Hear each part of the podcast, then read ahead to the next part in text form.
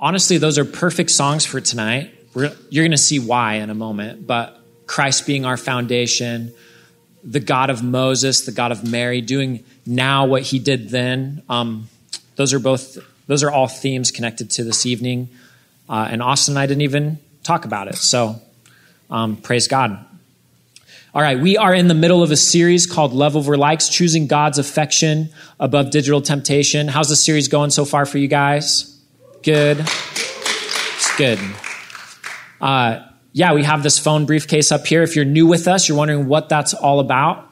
Uh, one of the things we're doing here is trying is seeking to be a different kind of community, uh, one that interacts with one another uh, in real time, not connected to our phones. And so earlier this summer, I put out a challenge. Hey, if you would consider putting your phone in the phone hotel during youth and just connecting with one another in God. Um, and so a lot of you guys have taken me up on that. And there's there are free spots if you would like to write your name on it and put your phone in so that you can be distraction free at youth. I want to invite you to do that.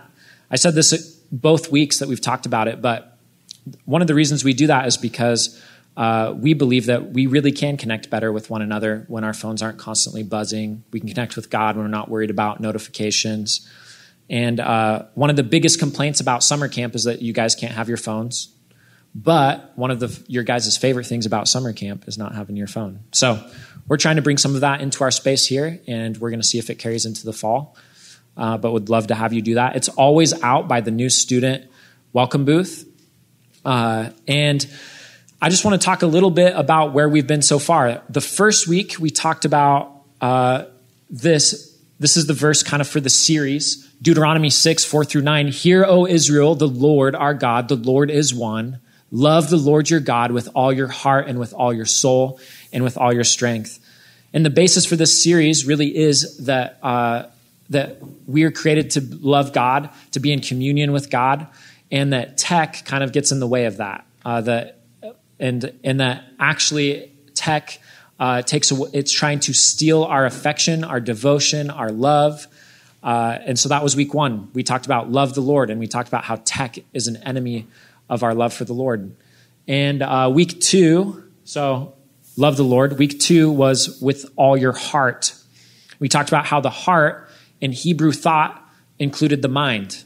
And so we talked about how in our mind, all of our emotions, discernment, uh, those sorts of things are kind of housed in the mind and in the heart. And we talked about how tech is also battling for our heart and mind. And one of the primary ways it's doing that is through addiction. And not just addiction to uh, things like porn, but even addiction to things like puppy videos, right? Like we can just get so wrapped up and sucked in in our phones in a way, have drugified, as what we said last time, everything. It's made things easy to access. It's made it made things novel and new. We get tons of tons of uh, tons of it. There's quantity and there's variety, and so we get hooked on these things. And so we've talked a lot about how the billion dollar tech industry actually wants you to be attached to your screen. And so that's why how the way they're competing for your love through not your virtues but your vices, things like like lust and greed and wrath how they appeal to all of those things, and then we get hooked, we get addicted, it, it gets stuck in our mind. We're thinking about these things that we, that we see on our phones instead of uh, loving the Lord with our mind. So, uh, a lot of what we've talked about has been things that I would that I would encourage you guys to take off, right? To uh, omit from your life, and that really is a Christian thought. In Ephesians, it says to put off the old and then does anyone know what it says after that? Put off the old, put on the new. So I've been asking you guys to put off the old. And tonight I really want to invite you into putting on the new. Tonight we're talking about loving the Lord with all of your soul. Uh, and we're going, it's going to be less about the, uh, the dangers of tech and how I want you guys to throw tech off and more about what's on offer in a relationship with the Lord, right? Because to take something off, uh, to not do something, there's gonna there's has to be a motivation, right? And we have no greater motivation than a relationship with the God of the universe. And so, uh, there really is something to be gained as we take it off. And I will say, last thing I want you guys to think is that I am that I am like fully believe that that tech is like the worst thing, that it leads you down all the wrong paths. Although I think it is like a, harmful to our relationship with God at times. I don't think it's going to make or break your relationship with God. The reason we're having this series is because I think it can really make things worse with your relationship with God. And and a lack of it can make it better, right? So I'm not saying phones are the root cause of evil in our life, but would you consider with me, like, is it making things better or worse? Kind of like a couple years ago, we did a whole series on music. And I said, hey, do I think that like non Christian music about sex and drugs and like depression is going to cause you to do those things? No. Like, do I really think music is going to cause it? No. But what you listen to could make it worse, and what you listen to could make things better. And it's the same way with tech. It could be making it worse, which I think in many cases, not just in teens, but in, in our lives in general, it is. And I think that there's some things we can do to define our relationship with our phones that will make it better. I'm also not saying we should even cut them out, as I've mentioned week after week. But I really do believe we should redefine the relationship. We should be the ones in charge of our tech, not tech being in control of us. And so um, that's what we're talking about tonight loving the Lord with your soul. When it says to love the Lord with your soul, what does it really mean? Soul in Hebrew is, is nefesh. You can say that if you want. Try it out.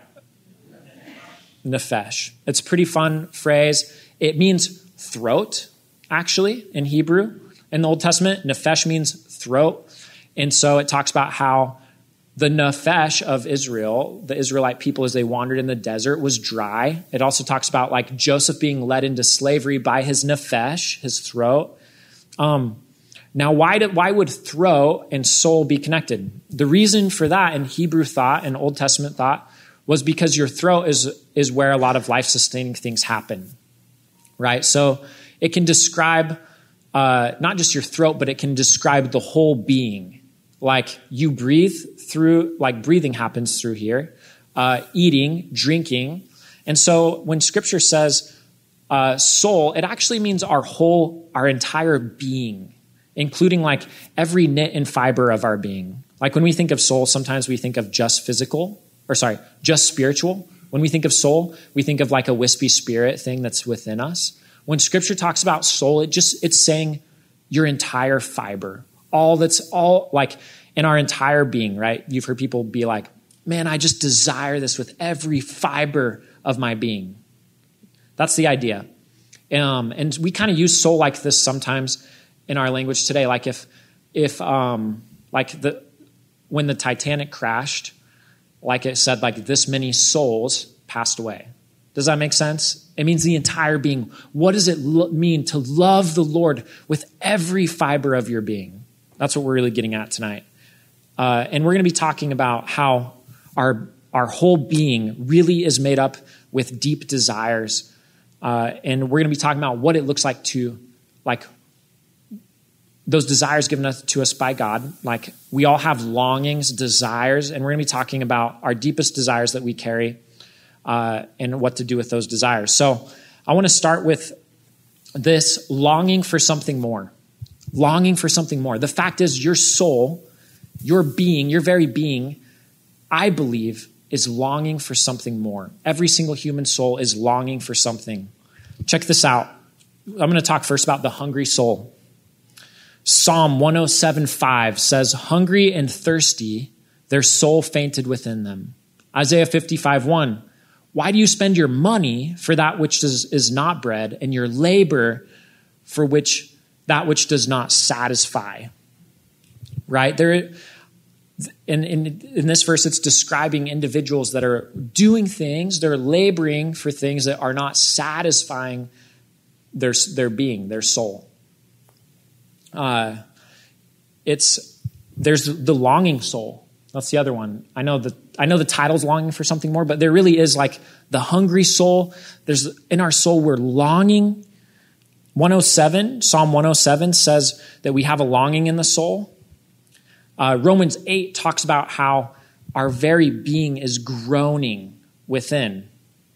It's that feeling when you get up in the morning and you just kind of like feel like you get up and it's just like a sigh, like, uh, like I'm longing for something. I'm just like, it's, it's that feeling when someone says good morning and you think in your mind, is it really?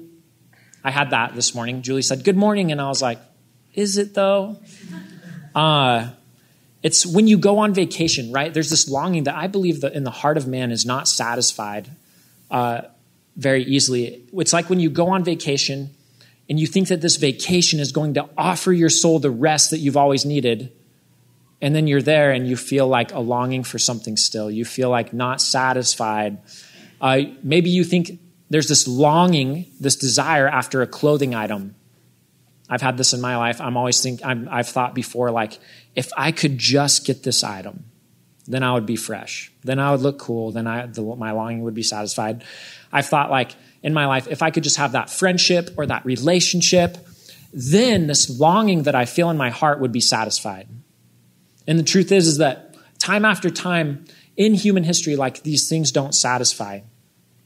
And I believe that in the human heart, uh, there's a craving that cannot be satisfied or satiated by clothing or relationship or vacation or lack of homework. Do you guys know what I'm talking about?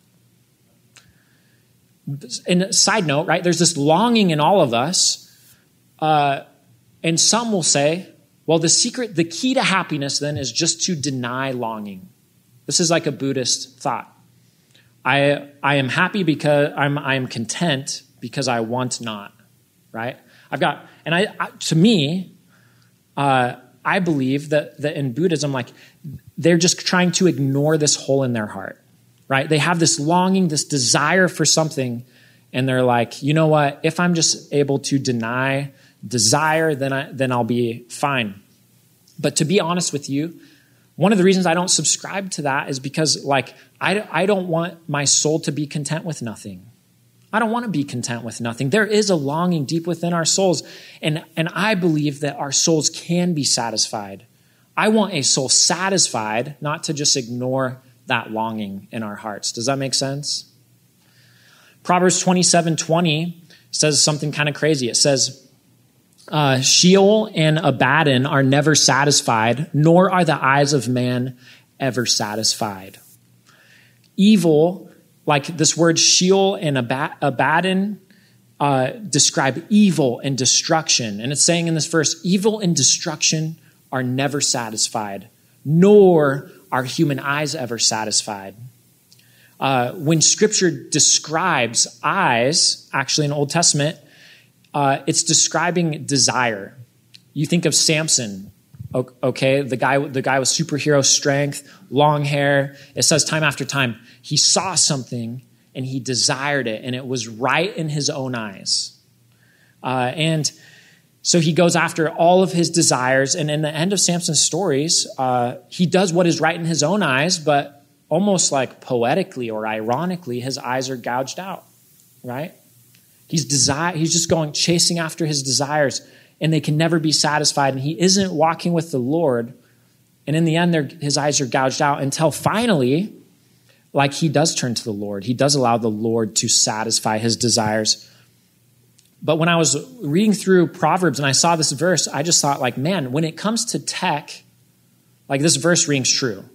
The eyes are never satisfied. We're constantly scrolling. It's, it's like we can never quite get enough. We can never, we, like we watch and we watch, uh, we scroll and we scroll. But when that Netflix series wraps up or that TikTok, that 15 second video is over, we're on the hunt, right? We're on the hunt for the next laugh or the next interesting thing. Uh, and like, do what are we hunting for anyway? What are we longing for? Do we really think we're going to find it? Or are we just distracting ourselves from this, from this hole that's in our heart? Uh, scripture, as I've said, describes our soul as longing for something more. And my old pastor, Mike, he used to always say that it, there is a hole within every single human heart. There's a hole in it. And we will spend, many people spend their whole entire lives trying to fill that hole in their heart. Have you ever looked around at all of your outside circumstances and thought, like, I'm, I'm feeling a little down, actually? Life is good. I'm not actively doing really destructive things, I'm, I'm just kind of like sad. I'm down. Uh, scripture actually talks about this. It calls it the downcast soul. The downcast soul. Psalm 42. So here it is, the downcast soul. Psalm 42 says this Why are you down? Why are you cast down, O my soul? And why are you in turmoil within me? And it talks about in Psalm 77, the psalmist says that their soul refuses to be comforted. To be, to be really honest with you, this I, I kind of resonated with this, uh, the downcast soul, over the last few weeks. It's not like usual in my life. I'm usually a half glass full kind of person. I usually am optimistic. It's actually hard for me to be around negativity. I just love positivity. Um, but there was some times in college actually when I hit some real sort of depressive episodes. I like um, I say that really like carefully because I I never got it like clinically checked out, but I know there were some dark times in colleges where I couldn't get where I couldn't get out of my funk and I was in a rut. And um, like the last few weeks, I've just felt sense that creeping back up. And why? Like, uh, I'm happily married. Like things are going good. I have this boy, this little son that I love, baby on the way. I, am working my dream job. Um, I just couldn't quite describe it, but my soul was downcast, and uh, it could be like part of it is like I don't. I'm not really actively pursuing any major sins, so I, I don't think it's that. But part of it, I think, is that I've omitted some things that are really healthy for me, right? Like working out it's not that I'm neglected reading the word, but I haven't been as regular as usual. Uh, I feel like in some ways, maybe under spiritual attack, and maybe with camp coming up, and I preached on Sunday a while back, and God used it. I can't fully describe it, but I'll just say like my soul has felt a bit downcast. And actually, when I wrote this sermon, it was still feeling downcast. But uh, and I feel like this is a side note I just have to add in. But I had a youth pastor text me today and say, hey, I prayed that God would meet you powerfully and uh, do a work in you. And to, to, be really honest with you, I think that God really answered his prayer. I think he did some inner healing for me today. I was feeling a bit down, and I've just felt like I've been re energized. I'm excited for camp. Um, and so praise God for that. I feel like the Lord's sustaining me. Uh, but I will just say, like, sometimes our souls get a little bit down. Uh, and maybe you're in, in one of those right now, like your soul is down. Uh, there's nothing really like wrong, but you just feel in a rut. Uh, the other thing is that there's some verses that don't specifically use the word soul, but they just describe a person who's disconnected from God as being in a wasteland or a desert. Either like actually in a wasteland or a desert, or figuratively in a wasteland or desert in a poetic sense. Check out, uh, next, I want to talk about the parched soul. Psalm 107 4 Some wandered in the desert wastes, finding no way to a city to dwell in. And it, and it talks about, continues in Psalm 107 to describe people as being in a desert, to being in a salty waste. Uh, Psalm 1 actually, I guess I didn't put it up. Psalm 1 actually describes people far from God feeling like chaff. Anyone deal with chaff? I roast coffee, so I actually deal with chaff sometimes. I like have to throw it away. It's super wispy and like it's pretty much like nothing. Um, so if you're a coffee roaster or you're a farmer, it's like chaff. It comes off of grain. It's very like crumbly and like maybe maybe you have a parched soul. Maybe it's like a desert wasteland. Maybe it's like a salty waste or it just feels like it's not the way it should be. Does your soul feel thirsty Usually, in these cases, like when we're feeling dried, dried up, we retreat to tech, again, to numb us. But listen to what uh, Jeremiah says about false sources of help. Jeremiah describes a hurt soul. Sometimes we, we retreat to things that aren't good for us. Like we're in a desert waste, or we have a parched soul or a downcast soul. And so we retreat to things that we think are going to fulfill us, right? Like I just need the soul to be energized, so we retreat to things. Jeremiah 30, 12 through 14 describes God's people who retreat to things that don't satisfy. And this is what this is how he describes this relationship with these false gods, these like small idols that we think are going to bring us meaning. This is how he describes it. For thus says the Lord, your hurt is incurable, and your wound is grievous. There is none to uphold your cause, no medicine for your wound, no healing for you. All your lovers have forgotten you. They care nothing for you. If there's, if there's one thing I want you to see tonight, one thing I want you to understand is that if you feel hungry for something more, or you feel sad and you can't explain it, or your soul feels like a wasteland, uh, here's the thing you are you're a human and, and you're you were born in a, in a broken state. Your wound is so grievous. The hole in your heart is so massive. Tech can never satisfy you, no matter how smart it gets. Chat G- GPT cannot love you, no matter how real it may seem. Honestly, your online community can't love you like enough no matter how many times you Google how to be happy, you will not find a cure or a medicine on your device. The false, te- the false God of tech has forgotten you. Social media, despite all its hearts and thumbs up, cannot love you, and it doesn't even like you. But know this there is hope for the hurting soul. Check out how scripture describes a thriving soul, right? We've been talking a lot about a hurt soul, but check out what scripture says about a thriving soul. This is, this is what could be, you guys. This is what could be. This, I'm going to talk for a moment about longing fulfilled. Scripture describes souls that are not hungry. Isaiah 55 1 describes the full soul. Come, everyone who thirsts, come to the waters, and he who has no money, come, buy and eat. Come, buy wine and milk without money and without price. Check out what Psalm 107 9 says about a soul satisfied. Psalm 107 9, for he satisfies the longing soul. The hungry soul he fills with good things. That next part is just my notes that I accidentally typed in. Scripture describes souls that are not hungry but full. Check out what it says about the hopeful soul. Not the downcast soul, but the hopeful soul right? You're feeling down. The opposite of feeling down is feeling some hope, right? Psalm 42, 5 says, Hope in God, for I shall again praise him, my salvation and my God. These verses, by the way, are all connected. I, I know I drew it up kind of in two paradigms. These are all answers to the, to the first part. That comes straight out of Psalm 42 when I was talking about the downcast soul. Why downcast? And he, he's asking his soul, Why is my soul downcast? He says, I will again hope in God, for I shall again praise him, my salvation and my God. He says, Even though my soul is downcast, I will put my hope in God, who is my salvation. Check out what it has to say about the flourishing soul. Psalm 1, which says that souls without God are like chaff, has this to say about souls that are connected to God. He is like a tree planted by streams of water that yields fruit in its season, and its leaf does not wither. In all that he does, he prospers. It describes a soul not like chaff, but like a tree with roots in the ground, healthy and alive and strong.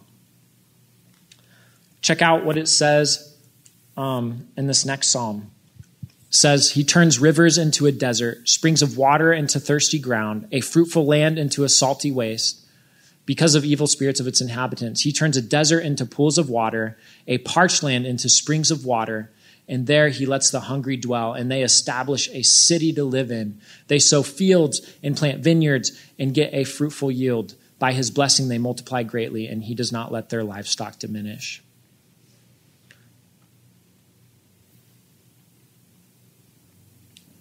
I talked about how sometimes we turn in in our desperation we turn to things that we think are going to satisfy but actually like the last verse calls them like our lovers, our former lovers, like we turn away from God and we like cheat on him in a sense. And then it says like they, they don't love you. They, they don't care about you, right? Um, but this is what happens when we turn back to God. He says, like, right, he says, they don't love you, but this is what he says I have loved you with an everlasting love. This is true for every person in this room. God loves you with an everlasting love. He sent his son to die for you so that you could right? Like when we sinned, we ruined our relationship with God. When he sent his son to die for you, he made our relationship with God possible, right? Jesus died for our sins, doing what we could never do.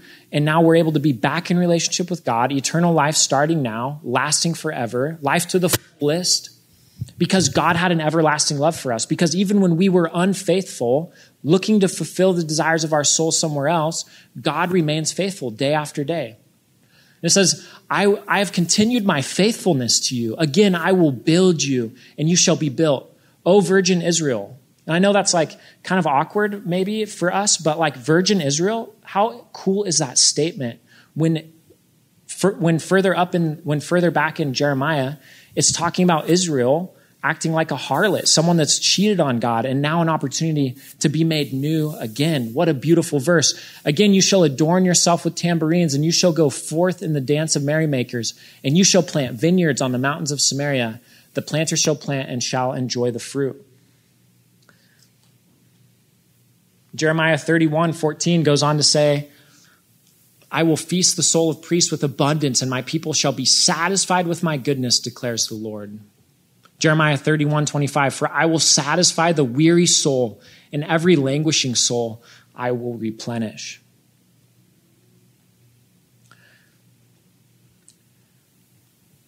So here's the application, you guys. There is this flourishing soul on offer for you, and an alternative way of living.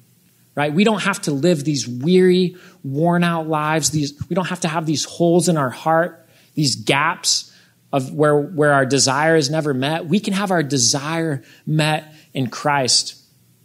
Jesus himself describes himself as the water of the, the living water. He says, If anyone thirsts, let him come to me and drink. Whoever believes in me, as the scripture has said, out of his heart will flow rivers of living water. If you're thirsty, Jesus will satisfy your thirst. Do you believe it? Like, if you believe it, we should be doing anything we can to get with the source, the source of life, the thing that will satisfy our souls. We should be forming an alternative kind of community. I kind of talked about this at the start when I was talking about phones, like an alternative kind of community, one that's not looking like for our approval, our satisfaction from anything except our relationship with God. That will build a flourishing youth ministry where we're not like gossiping or tearing each other down because we're confident in the Lord. It will build in a, a, healthy youth ministry because we're not comparing and contrasting. Upperclassmen aren't cooler than underclassmen. Uh, like people are actually talking instead of being addicted to phones. And people will look in and say, that is what a flourishing life looks like. That is what it looks like to be planted by a stream, to be a strong tree, not to be like chaff blown this way and blown that way like those people look like the longing of their soul is satisfied, and I'd like to be a part of that. Philip Yancey says this all too often the church holds up a mirror reflecting back to society, the society around it, rather than a window revealing a different way. What if Cedar Mill Youth became a window for the world to look out and see like what human flourishing looks like instead of just reflecting back all the same old stuff? Youth students that are like like absorbed in, the, in their phones, they're absorbed in themselves, they're, they're seeking approval here and, and satisfaction here. Like, what if instead of just reflecting all of that stuff, we became an alternative kind of community? Like, I know that this phone locker is weird, but what if, like, what if we really, like, leaned into this stuff and became a, a different kind of place, a family for those that were looking for a family? Psalm 42 uh, 1 through 2 says this. This is a really popular verse. As a deer pants for flowing streams, so pants my soul for you, O God. My soul thirsts for God, for the living God. A lot of times when I've read this verse, I've thought like, like that I my that it's like almost like a command, like my yes, Lord, my soul should thirst for you. Like, Lord, I'm sorry that I don't thirst for you more. Like sometimes that's how I've read it. But this week when I was reading this, this isn't like thirst for God more. That's not what the verse says. It just, this psalmist says, My soul thirsts. Like it does. It can't do anything else but thirst for the Lord. We were all made with this, this unquenchable thirst for the things of God. You were made for it. You have a hole in your heart that can only be filled by God. Your friends have a hole in their heart that can only be filled by God. Imagine how a community of people who are satisfied in Christ might be an example to the world of people, especially to the people that are addicted to tech. Like this series is all about tech. Like, like people around us, they're moving at a rapid pace. They've got short attention spans. Like s- studies show that our that human attention span is less than a goldfish. I think goldfish attention span is five seconds. Recently, human human attention span is less than that. We are our society moving at a rapid pace. People are like acting impulsive online, uh, doing unwise things. They're lost in a sea of competing truths. People are looking for truth everywhere. And we have it. People are trapped in consumerism, like buying this and buying that. Isn't it so strange that like we as people spend millions on shiny things, like literal like diamonds and gold? How do we ever get in a spot where we're like this fulfills me? This like shiny stone, it's really fulfilling, right? Like but people do, it's like it's like over the top consumerism. They're isolated. They're, they're connected, more connected than ever, but they're isolated. They feel alone. They're connected online, but they are in they're, they're, they're in isolation and they're honestly searching. And we have an opportunity as a community to show them who the source of life is, where the living water is. And why wouldn't we? Like, as we draw, like, here's some ways we can draw closer to the source. If you're wondering, like, I want to be connected to the source, I want my soul to be fulfilled. Uh, here's week after week, I've talked about a challenge, right? I gave you guys a 24 hour media fast. I asked you guys to put a, a stop sign on your phone. This week's challenge is not putting something off, it's not resisting something. It's actually it's this. It's starting a spiritual discipline in your life or putting on a spiritual practice. Here's some examples of spiritual practices. Oh, weekly challenge. Just look, it's cool. You got to look at it for a second. Okay. Some examples of spiritual practices silence and solitude, a moment of intentional time in the quiet to be alone with God. Scripture, continually committing to studying the Word of God. Prayer, central to life with God, woven into the fabric of our routines. Fasting, a willing abstinence from food for a period of time. Simplicity, structuring your life in a way that it becomes more freeing. Living in community, partners for the journey to share life and the Lord's Supper. These are spiritual disciplines and practices. I'm just asking, like, would you consider like putting one of these on a little more this week, getting a little bit closer to the source? Uh, and and in that, like, don't don't be mistaken. Don't think like these somehow earn you like right relationship with God. Jesus' blood earns you right relationship with God. If we make spiritual practices like we can't make the the means the end, you understand, but these things will draw us nearer to God. And the reason we do these things is because Jesus did it. Jesus was 100% human, and these are the ways that he connected to the source. Anything that Jesus did, we can emulate, we can follow because Jesus was the perfect human and had a right relationship with the Lord. All right, the next application is this delight in God's law. Isaiah 55, 2b through 3. It says this Listen diligent to me and eat what is good, and delight yourselves in rich food Incline your ear and come to me. Hear that your soul may live. I want to emphasize inclining your ear to God, hearing what God has to say, delighting in God's law. I know that that's not popular. Like, who delights in law? Like, law of the land. I sure love the speed limit, right? No one loves this, loves 55 mile an hour speed limit. Come on, Oregon. But delighting in the Lord's law. Why? Psalm 1 through 3 says this. This is that whole one about um, the, the tree planted by the stream. I want you guys to just get a full look at this. But look at what it says. On his law, he meditates day and night. That's the one that's planted like a tree by a stream of life, the one that meditates on the law, delights in the law. I love this one, perhaps the most. It, it says this the law of the Lord is perfect, reviving the soul. The testimony of the Lord is sure, making wise the simple. The precepts of the Lord are right, rejoicing the heart. The commandment of the Lord is pure, enlightening the eyes. The fear of the Lord is clean, enduring forever. The rules of the Lord are true and righteous altogether. More to be desired are they than gold, and even much fine gold, even super shiny stuff. Sweeter also than honey and drippings of honey of the honeycomb. Moreover, by them is your servant warned, and keeping them there is great reward. The law of the Lord is to be delighted in. Um, learn God's ways. Let Him lead you, and you will experience a thriving soul. Right? Sometimes it's like, why does God have all these things for us? God has all these things for us because, like in my mind, it's kind of like the the car manual that we never read. How to take care of a car. Like a lot of that is woven into Scripture.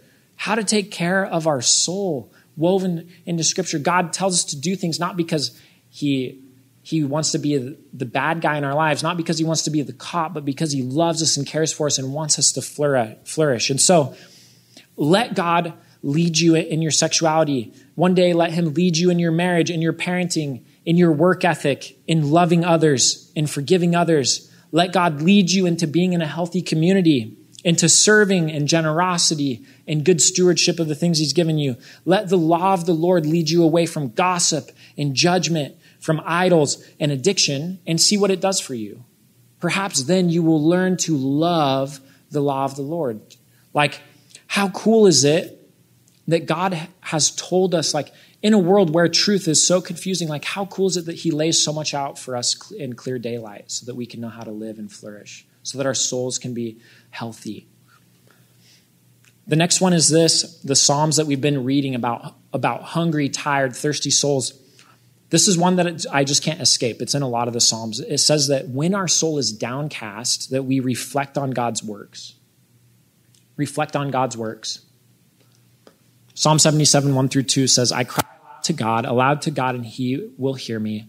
In my day of trouble, I seek the Lord. In the night, my hand is stretched out without wearying. My soul refuses to be comforted. In the same one, you go further down to verse 10. Um, I'm not going to read it, don't worry. But just check this out. He says, I will appeal to my downcast soul. I will appeal to it. And he says, To the years of the right hand of the Most High, I will remember the deeds of the Lord. And then he just lists the deeds of the Lord. When your soul is downcast, consider the good works of, of God.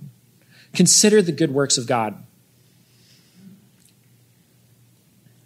You know, um, I told you that I was feeling like a little bit downcast this Sunday. Sunday was a pick a pick me up. I'm feeling a little bit down. I'm feeling a little bit sorry for myself. My friend Nick, he's on sabbatical. I'm like, uh, whatever. I'm like kind of down. I read this verse, verse chapter from Psalm 77. It said, Consider the works of the Lord. Your soul is downcast. Consider the works of the Lord. And I was at church, and um, I just saw, like, I'll just say it. I was like, Do I say his name? I saw Jaden worshiping God front row, and I'm just thinking of, like, where Jaden was a few years ago. Like, he said he didn't know the Lord, and now he knows the Lord. Now he's a part of our community. Like, and Jordan, his little bro, is just a part of what's going on here.